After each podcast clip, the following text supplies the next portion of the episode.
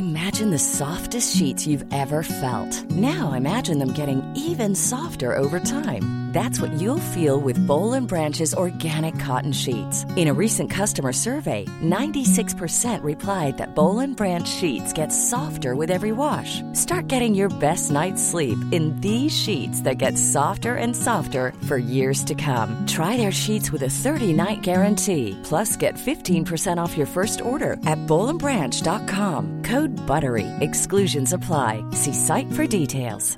Burrow is a furniture company known for timeless design and thoughtful construction and free shipping, and that extends to their outdoor collection. Their outdoor furniture is built to withstand the elements, featuring rust-proof stainless steel hardware, weather-ready teak, and quick-dry foam cushions. For Memorial Day, get 15% off your Burrow purchase at burrow.com slash ACAST and up to 25% off outdoor. That's up to 25% off outdoor furniture at burrow.com slash ACAST.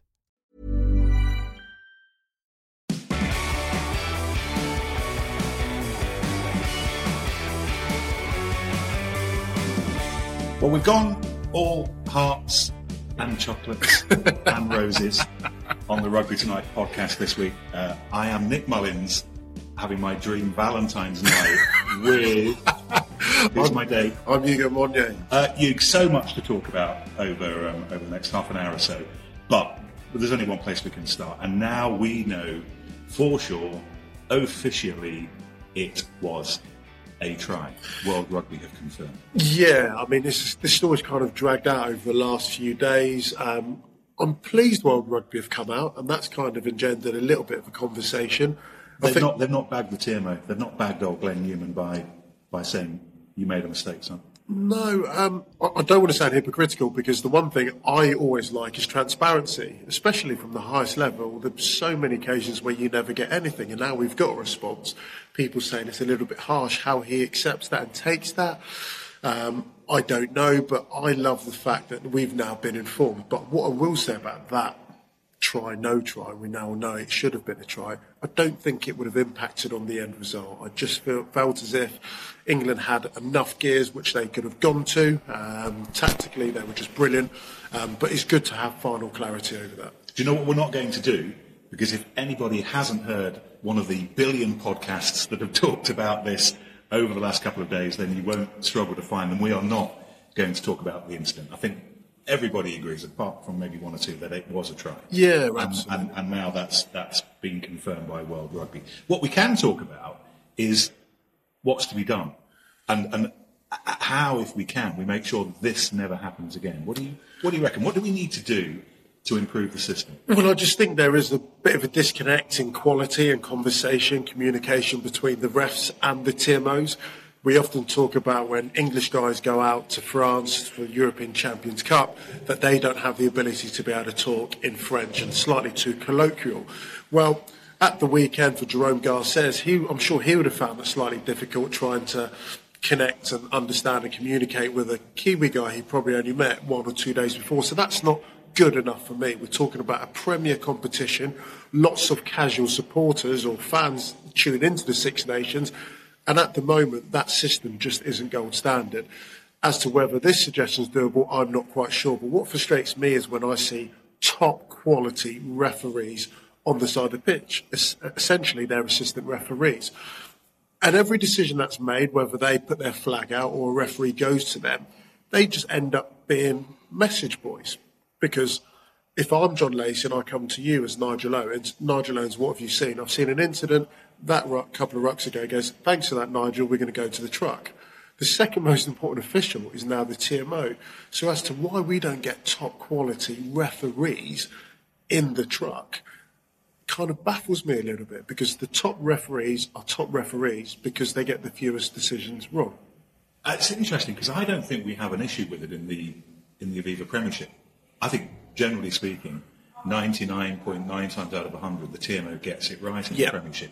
It becomes an issue, it seems to me, increasingly, at Test match level, which doesn't make sense. Yeah, and it really shouldn't because in the Premiership, where you've got to spread your referees right across six games, you don't have that during the Six Nations, and it's I guess it's been given a huge amount of attention. One, because England were a team that was involved and we got huge media following, and also because it's a Fallow week. But I do hope World Rugby, coming out with this statement, just look at that process.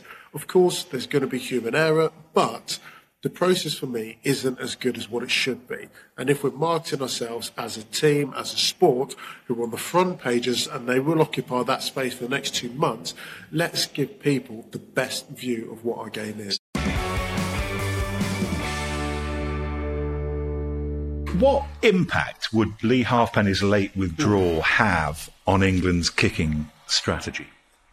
a huge impact. I firmly believe that Lee Halfpenny. I think one of his biggest qualities has been able to marshal that backfield. And considering that Josh Adams and Steff Evans are both massively inexperienced, he would have been the general back there, and Wales lacked a general. Anscombe, I know he can play at 15, but hadn't trained there all week. Patchell had his form at 15, but was selected at 10. And for me, from an English perspective, they, they sniff blood and they were just ruthless in implementing their game plan. It was a wonderful masterclass display between Ford and Farrell, just being able to manipulate and find space.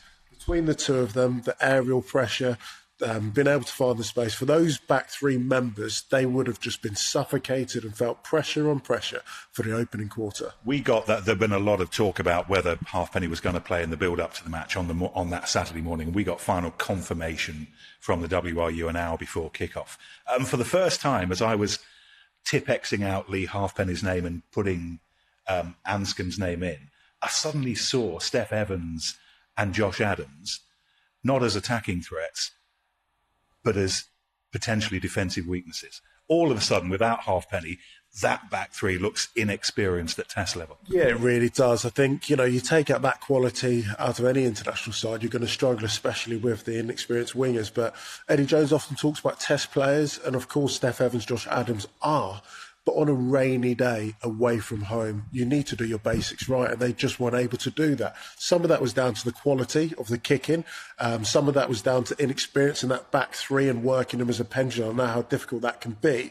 And the other part was just down to the pressure. Mm after one ball's gone up in the air and you've dropped it, and I've been in positions. I had a horror show against Argentina playing 15, every single time a ball goes up, it makes you that much more nervous. And then you're kind of doing things and overcompensating. So 20 minutes into the game, those boys would just have been feeling suffocated. And fair play to England, because even when there was time to go to the width and exploit some overlaps, they just kept kicking. And I could get the sense of frustration in the crowd. Play, play with the ball. But that's what Test rugby is about. You see a weakness, you go for it. And England were very good at it. And, and it stresses other parts of the opposition game as well. And, and, and Rhys Patchell was not a shadow of the player that we'd seen the previous Saturday because he's being put into situations he's not been in uh, until that point. And even as early as the second minute and Johnny May's try, you're looking at Johnny May running in and wondering where Josh Adams is. Yeah, I, I thought as if number one, the three aspects of that try. So Anthony Watson, why was he selected? Okay, he's brilliant, he's quick, but he's athletic, and aerially he's very good. He wins the ball back. Farrell selected because he can see the space and his execution is better than anyone else. Johnny May selected to score tries. Those three combining together was perfect. But Josh Adams been out of position, and he was out of position. I thought was a consequence of all the aerial pressure they put on. He came across way too far, but I guess there was an uncertainty as to whether Patchell catches the ball and if it is knocked on and if, if he should be there. Essentially, what I'm saying is too many thoughts in his mind. Halfpenny's there, you leave him alone. You leave him alone. He takes the ball, he makes a good decision, you just play off it. Patchell, there was a there was an uncertainty which fed into him, and that knock on factor played into England's hand, but you've got to credit their execution. Just just talk briefly, and we're, we're going to move on to something else in a minute, but just talk briefly about uh, a, the quality of Farrell's kick under pressure, uh, and what Johnny May did. He's never scored a try in the Six Nations. He he will have known that. He knew the enormity of this moment. But in difficult, wet conditions, to to time that moment to slide down onto the ball with enough force to take you over the line. It's really tough. Well, we can compare two different slides. Scott Williams who slid and lost momentum. And you look at Jonny Mays, not just the timing of when he slid, but what he also does, he gets his body between the ball, and I think it's Josh Adams who's coming across. So even if Adams was never going to get to that ball first just because of his position. So that was really clever. So to instinctively think about that, he's got about five or six seconds before he reaches the ball. Automatically he's thinking, I need to get to the ball, then what do you do? So a lot of it's instinctively, but it was a simple try, but which actually wasn't a simple try. It was made to look simple, very difficult skill under extreme conditions. Wonderful try. And we'll, we'll talk a little bit about how close Scott Williams was, but you think the Twickenham pitch and what it's made up of was a significant factor in one player scoring and another not? I do think so. Um, it could rain at Twickenham for the next month, but the surface is extremely hard. I was speaking to Elliot Daly about this on Saturday before the game, and that's only something a home player would actually know. Um, I'm not going to sit here and say, could he have flicked inside? Could he have taken on Underhill? I'm not going to be that guy. I thought he did the right thing. But you look at his trajectory allied with the tackle, and it was the tackle from Underhill, Super Ted. it was incredible, wasn't it? But um, but yeah, you look at it again, and he's hit the deck, and the surface, the momentum's taken. Sorry, the surf's taken all momentum away from him because it's a Desso surface. You think in your mind, it's not. It's not all natural grass. Exactly. The top level is wet, but beneath that is rock solid, and that's and that's what England want. It's the same at Pennyhill Park. Their training base, exactly the same pitch. You know, and, and it's tough on Scott Williams. I reckon he could dive at any club pitch around the country, and he goes in.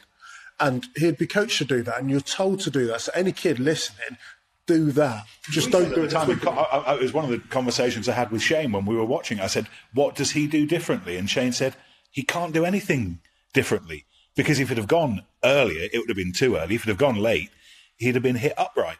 By Sam Underhill. Yeah, I, I, don't think you can blame Scott Williams. Um, I don't think they'd even review it. I think what you've got to do is just applaud Sam Underhill. You come onto the pitch for one reason, it's to have an impact you know, he's a tackling machine.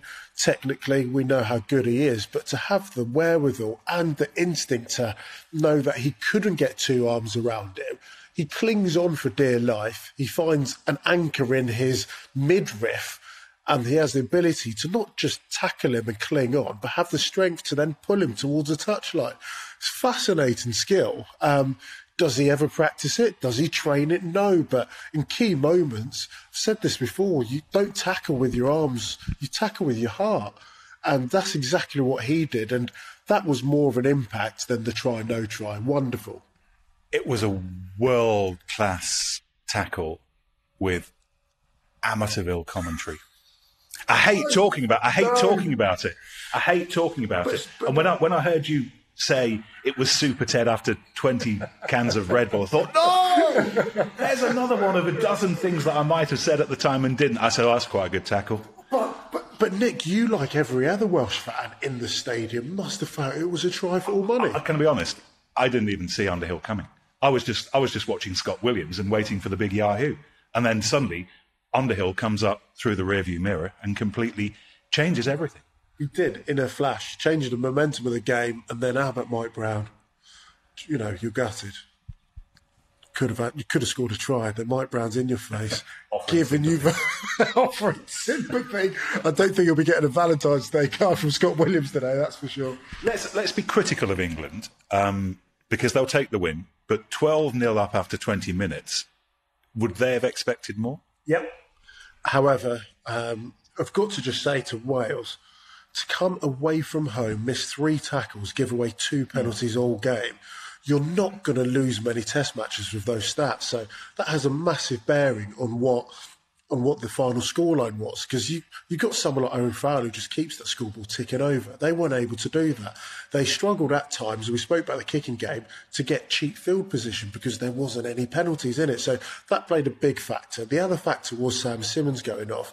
He goes off, big ball carry for them. They bring on Underhill. We just spoke about the impact, but what he lacks is being that ball carrier. So their back row really changed. I thought that's why Ben Taylor came on just to give a little bit of go forward. Yeah, exactly. So they'll be disappointed at that. But I've got to say, um, I did feel as if England just looked in control. They did look in control. That's not them at their very best. And anyone saying, well, off the back of that performance, they won't beat Ireland come round five. Well, they know they've got to be better and they've got a huge amount of growth. If that's England playing at their best, I'd be concerned. I think England got another couple of gears at least. I thought both defences were just were just immense. I mean, we've talked about Wales conceding two penalties, which is just off the charts. But the quality of England's defence as well at times, because they were being pushed around and, and given real problems by Wales. Yeah, they got cut open a couple of times. Shingler, who, who, who makes a line break, Owen Farrell, who but gets back. Um, you, you make your luck in rugby. I'm not saying that Underhill's tackle was luck, but he put himself in a position to affect something. So even when they got busted or there were line breaks against them. They worked so hard to get back. And I firmly believe when you look at teams' defences, it says a huge amount of the character, the belief, and how tight they are as a team. And that England team looked tighter than ever. Uh, fallow week this week. We're going to talk about the other matches as well, by the way, in a, in a moment or two. England recharging, reassessing, uh, and scrummaging against the Georgians, which is what you do. Yeah, I mean, for, for, I think people consider fallow weeks. You know, maybe we'll go to the Algarve, play a little bit of golf, just just rest up. Not for England. I mean, Joe Marler said that he feels as if they've got the best scrum in the world, considering they're a tier two team. So, you know, but it's great to see them challenging themselves. And hey, they've got some big challenges coming up. They play against Scotland. They can tear Scotland apart in the scrum. France is a huge um, effort. And then they're going to potentially going up against the best hired in the world in Tadhg Furlong. So a really good exercise. Selection wise, where, where do England go from here? We know that Sam Simmonds won't play because he got that shoulder injury uh, in the first half against Wales. But Nathan Hughes did play last weekend for, for Wasps at, um, at Quins. Joe Marler's back now from his suspension, or he, he will be. Kyle Sinckler's knocking around for Quins as well. What, do what do England do? How many changes do you think Eddie Jones will make? Well, Eddie Jones, regardless of results, and he's only ever lost one, um, he tinkers his team. He always makes one or two changes, and he will do come Scotland week. I think Nathan Hughes starts at eight for me. I know he doesn't like us selecting his team, us media folk. I'm not doing. I'm just making suggestions. But regardless of what anyone thinks, he's so smart because anyone in the media, any fan, any ex-player, any current player, they've heard the interviews. So his message has got out once again around the world. He's a, he's a politician because whatever whatever the question, he will set his agenda. Yeah. I was at um, Pennyhill Park a couple of days on the on the day of the England team announcement on the Thursday, and I wanted to talk about how Italy had found them out a little bit out wide in Rome the week before, and I'd said this week, how much thought have you given? To your wide out defence. You're a little bit concerned that Wales, with their back three, might expose it in a way that Italy did. And he went, No, we're not worried about that, mate. They've got to get there first. And then he launched into Rhys Patchell. And then he, and, and, and that's where the Rhys Patchell stuff came from. Off a question about how England had defended against Italy. So it's that disregarding of whatever the question is yeah. to talk about what he wants to talk. It's very Trumpian. Yeah. And uh, you've got to admire it to a certain extent. Yeah, I guess so. Chris Jones was down there yesterday watching Georgia train, and Eddie bumped into and went, mate, you're famous now. Because it has gone everywhere. It's been brilliant. But um, yeah, to your question, uh, Nathan Hughes, I reckon he starts at eight. I think where we'll see the greatest change of potential could be on the bench. Um, you know, having that quality. Joe Marler, Alex Hepburn's been released from the squad this week.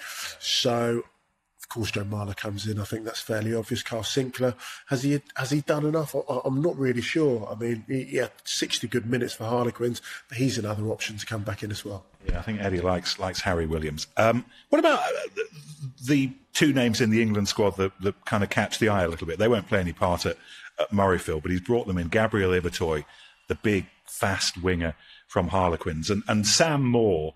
Um, who's come up through the England age grades, but it's created a bit of a kerfuffle because he was born in Cardiff and he's the son of Steve Moore. And for people as old as me, they'll remember Steve Moore playing for Wales. Yeah, it's a funny one. I was chatting to Rob Howley just a month ago, and he said that he'd been, you know, Sam Moore had been on his radar and might play a part in the Six Nations. And I don't know, I mean, clearly Eddie's seen him through the age groups. They love him in Sale as well. He's... That's it. Some rave reviews about him, but you just wonder if are a few Eddie Jones just flexing their powers just once again, flexing their muscles and saying, right, if they can create damage, if he could go to Wales create damage against us, we'll have him. We'll have him. You see it in football. You know, why has he signed him? It's like, oh, actually, it's because I'm an Arsenal. I, Arsenal want him, but we're Tottenham and we don't want him to go to Arsenal, so we'll have him. As, uh, we'll have him instead, even if we don't need him. So there's a little bit of that. But Ibitoye, uh, you've commentated on him yeah, a huge amount. The, um, the under 20s Junior World Championship finals um, in Georgia last summer. Um, have you seen that that try he scored against Wales on Friday night? He honestly looks like he's playing against under 12s.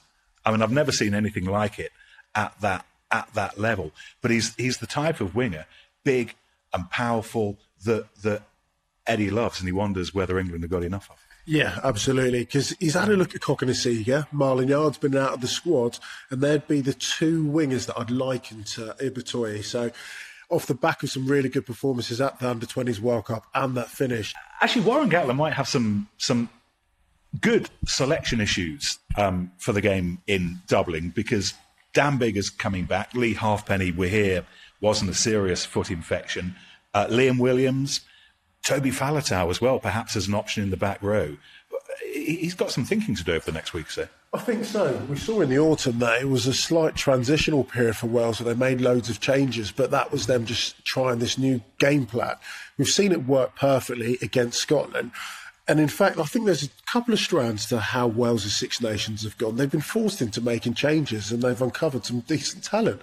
Now they're getting their superstars back in inverted commas. It just creates an extra bit of competition in training. I reckon two weeks ago, if their team, everyone was fit, full metal jacket, you'd pick their team. Now, I'm not sure you can. George North was on the bench at the weekend. Rhys Patchell's now playing well. I think he has to feature somewhere, but where? because for Scarlets, he kind of edged out Lee Halfpenny after a good game at Bath. Now you've got Lee Halfpenny's come back as man of match two weeks ago, Dan Biggar.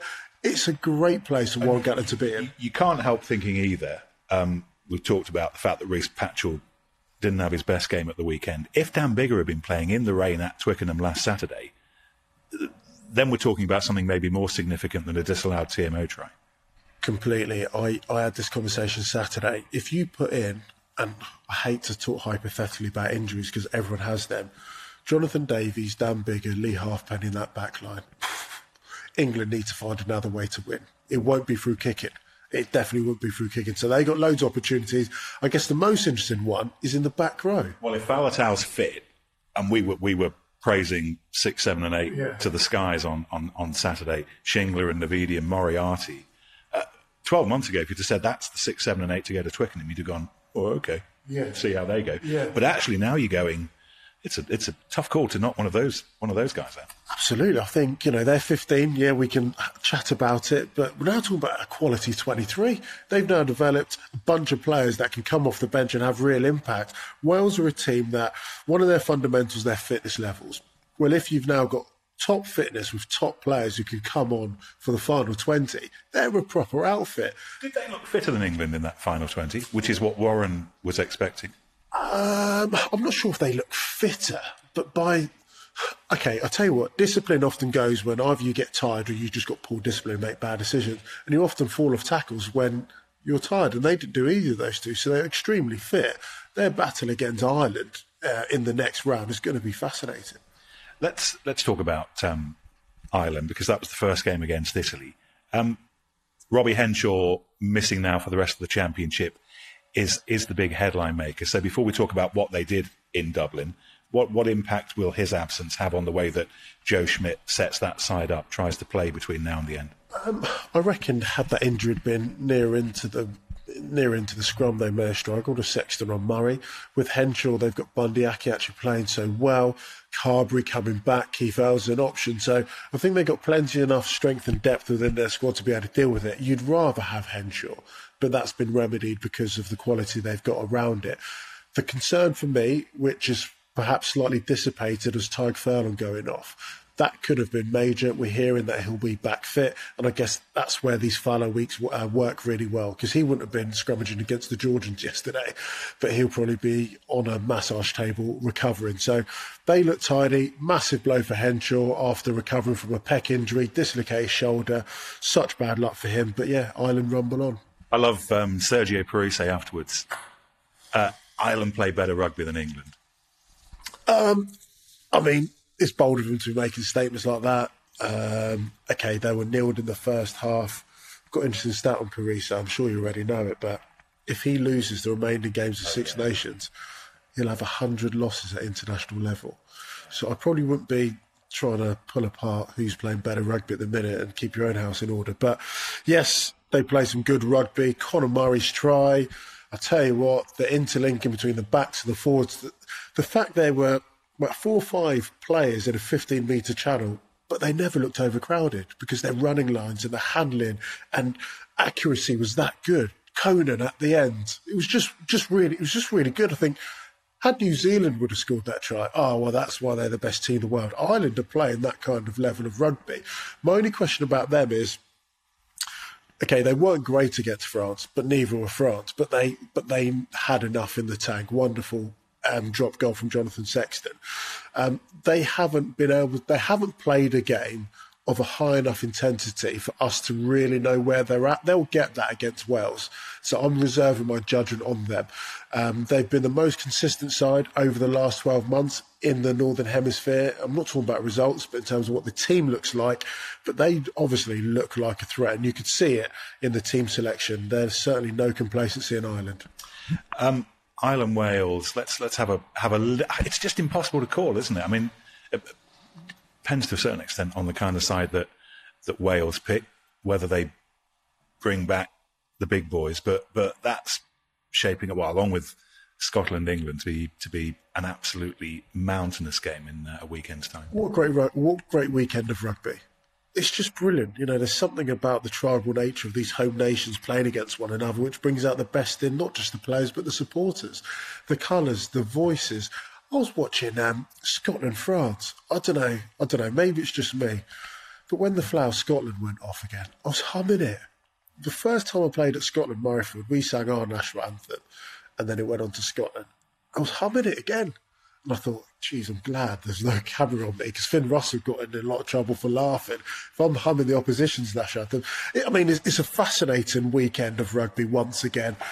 I wouldn't want to call either of those two games. It's, I mean, I'll call the England one now. England will win and win convincingly. Ireland would be favourites, but hey, that, that hasn't counted for a huge amount so far.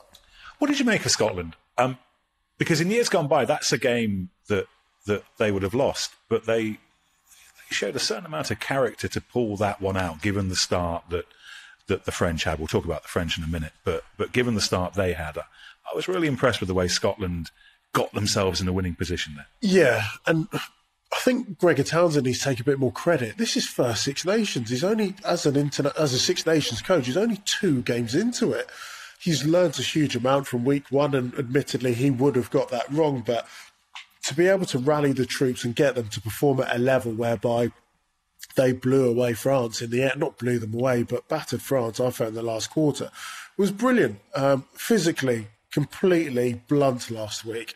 And they were bully boys against a big French team who emotionally, off the back of what happened the week before, had a point to prove. Um, the only concern I've got for Scotland is how they manage and kind of choreograph their way through the game.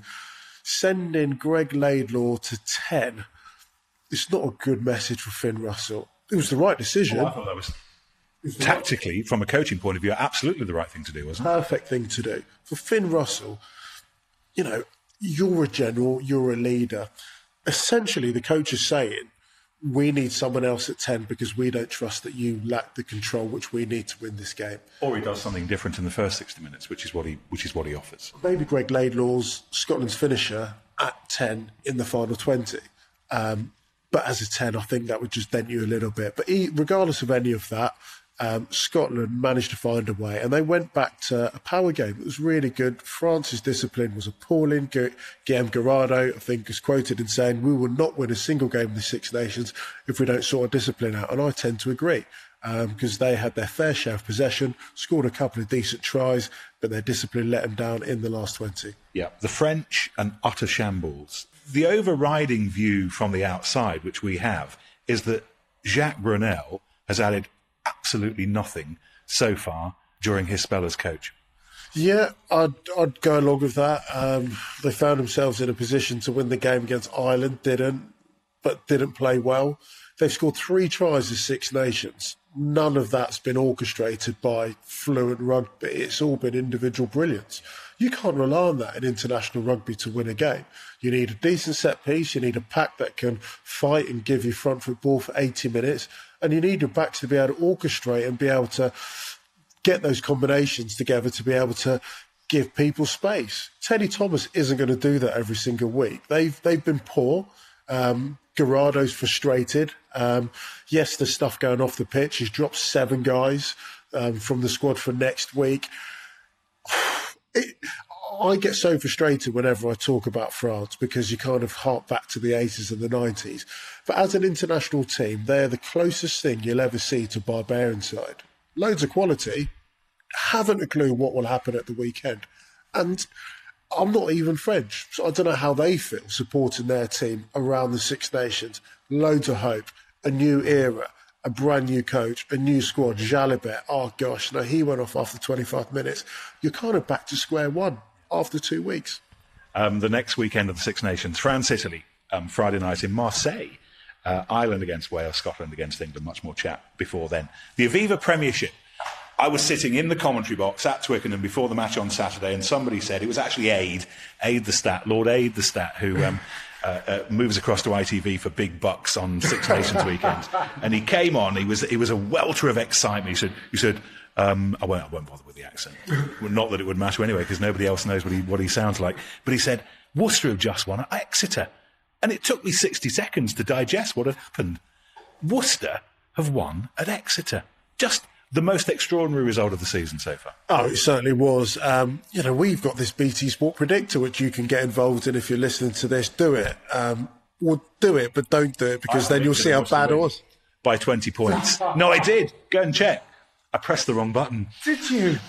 So you got extra points for that? Yeah, but not by 20, sadly. Oh, my goodness. Fair play to you. I think you might have been the only person, but I'll tell you what, that's a result which affects not just the bottom of the table because they're now clear by 12 points of London Irish and you it's know, a dreadful result for Irish, isn't it? Awful, absolutely awful. But it affects the top. Exeter have been, you know, they've been swimming. They've they've been going through this league quite comfortably. Um, home form's outstanding. No one would have expected that. Perhaps they didn't, and maybe that was the reason. They're slightly complacent. Uh, Rob Baxter's fairly candid in what he said about it. But fair play to Worcester. Um, the start of the season, they were poor.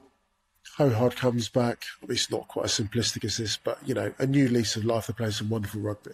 Brilliant. Chiefs out muscled at Sandy Park, and uh, you know that doesn't happen very often in the uh, in the Premiership. You were at um, the Stoop on Sunday. Bizarre game. The the moment Kyle Eastmond gets red carded, you're thinking this is going to be Quins by 15, 20 points. Yeah, and it. I'm not going to say it should have been, but that's what would normally happen. But I've thought about this long and hard actually. I watched the game back on Monday and just watched the body language of both sets of teams. And it's quite an interesting point. Well, I think it's interesting. When you get a man simbin, the first thing you do is problem solve. Bring everyone in. How are we going to remedy this? How are we going to sort this out? Um, who's going to cover the backfield? What are we going to do for centre field scrum? You go through that because you train it. You never, when you're the team that have just profited off that, so Quins probably didn't have a game plan, but there probably should have been a greater conversation about how we can exploit the space a bit more. They didn't do that. But all power to Wasps. They were just superb. Um, down to down to 40 men for 65 minutes, five tries. Let's name some top players. Cipriani was very good. Willie le Roux, by the way, he's yeah. just a joy to watch. Yeah. His running lines, his handling, his pace on the ball, two try saving tackles, Jack Willis. You know, if Wasps fans are maybe frustrated or annoyed or maybe not sure as to why James Haskell's leaving, well, Jack Willis, my goodness, I mean, he's a proper athlete, physical, both with ball in hand and tackling. They, they, they were just very, very good. The other headline for me over the weekend was Gloucester beating Leicester. Maybe not so much of a surprise, but into the top four. And you're thinking, hang on a minute, they might be in the playoffs at the end of the season. Yeah, they're a top four team for me. Um, playing really, playing some really good rugby. They go to Worcester this weekend. Two top sides going against one another. Um, but I'm thrilled. I've got no affiliation with Gloucester, but for years I've been saying it, and I'm sure they've been saying it. You want their team to be as big as their club infrastructure around the place is wonderful. We know what the shed brings them, and now the players are delivering. They're in a great spot. They are. Um, Sale aren't too badly placed. They um, they got an important win at, the Madejski. We'll be with them on Friday night. BT Sport won against Saracens, who had a pretty regulation win against against Newcastle. Took some time, but but pulled away in the end, uh, and Bath as well with Banana Man um, continuing to do decent stuff towards the end of his Bath career. Yeah, there was always this conversation about how you might want to produce your best rugby as you're leaving just because you want to keep your legacy intact. Freddie Burns, man the match, pulling the strings. Northampton, fair play, they were dominant in the first half, but Bath, a massive game for them emotionally as well as points wise. They were just too strong, too good, too accurate. Um, let's talk about some breaking news that we've had over the last 24 hours. And uh, we're going to get on to Danny Cipriani in a minute, confirming that he's leaving Wasps. We've given uh, him his own section, the Cipriani section.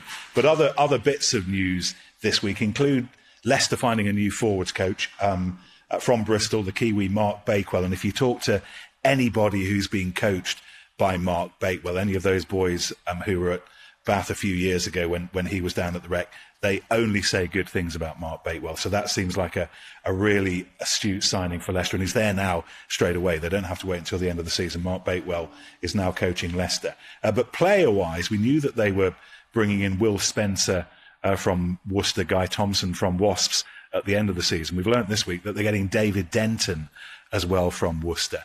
And, and once again, they are restocking the shelves with big Grizzly forwards. Yeah, I guess the frustration for Leicester is, but it's good that they've identified it and sorted it quickly. Spent a lot of money in their backs, but not a huge amount in their forwards.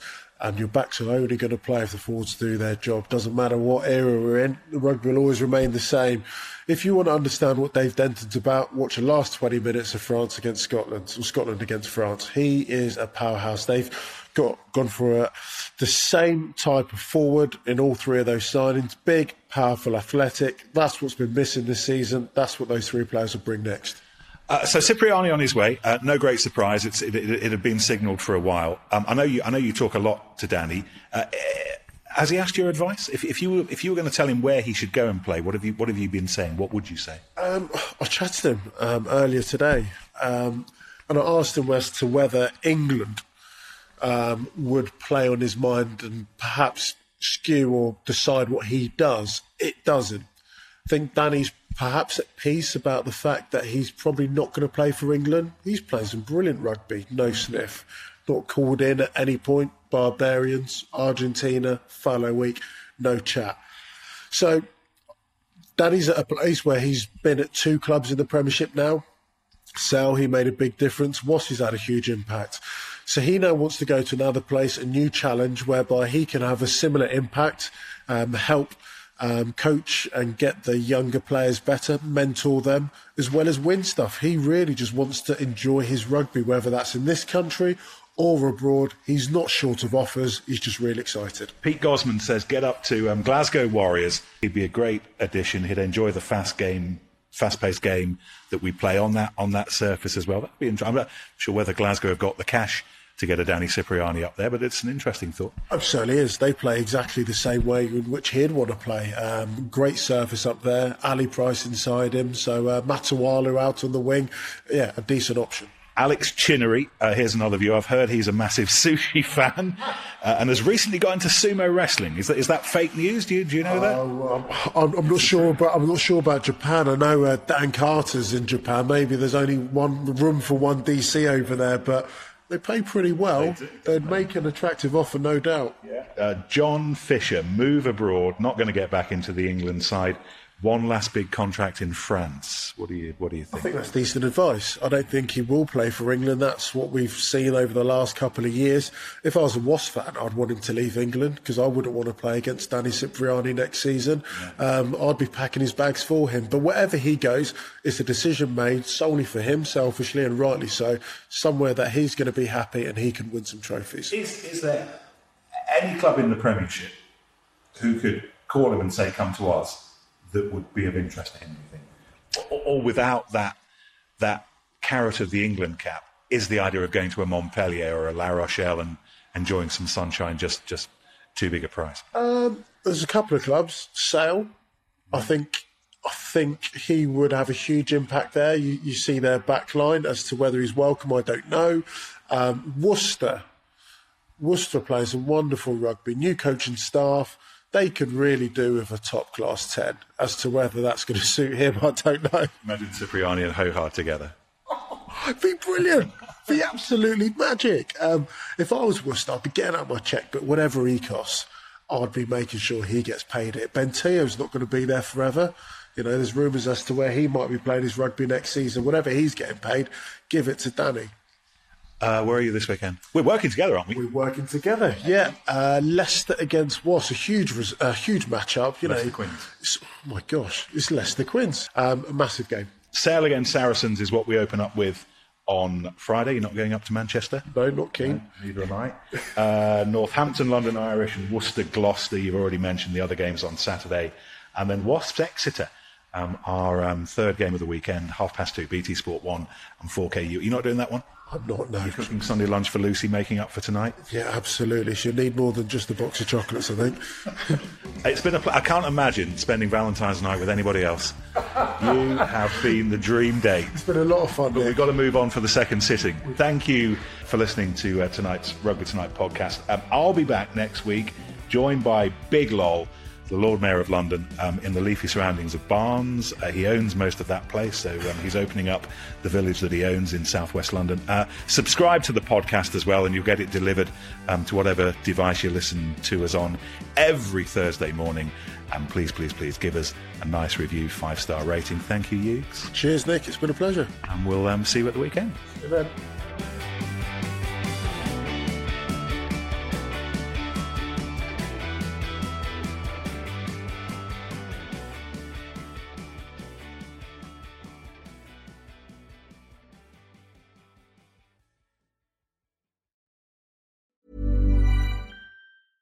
Cool fact a crocodile can't stick out its tongue. Also, you can get health insurance for a month or just under a year in some states. United Healthcare short term insurance plans, underwritten by Golden Rule Insurance Company, offer flexible, budget friendly coverage for you. Learn more at uh1.com.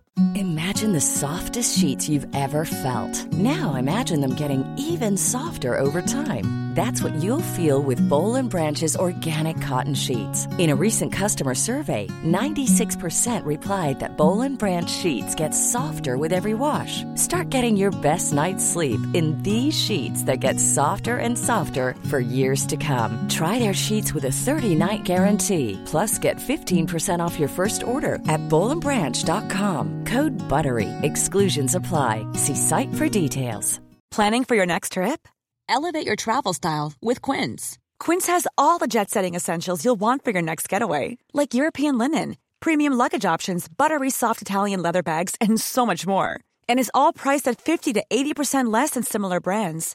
Plus, Quince only works with factories that use safe and ethical manufacturing practices. Pack your bags with high-quality essentials you'll be wearing for vacations to come with Quince. Go to quince.com slash pack for free shipping and 365-day returns.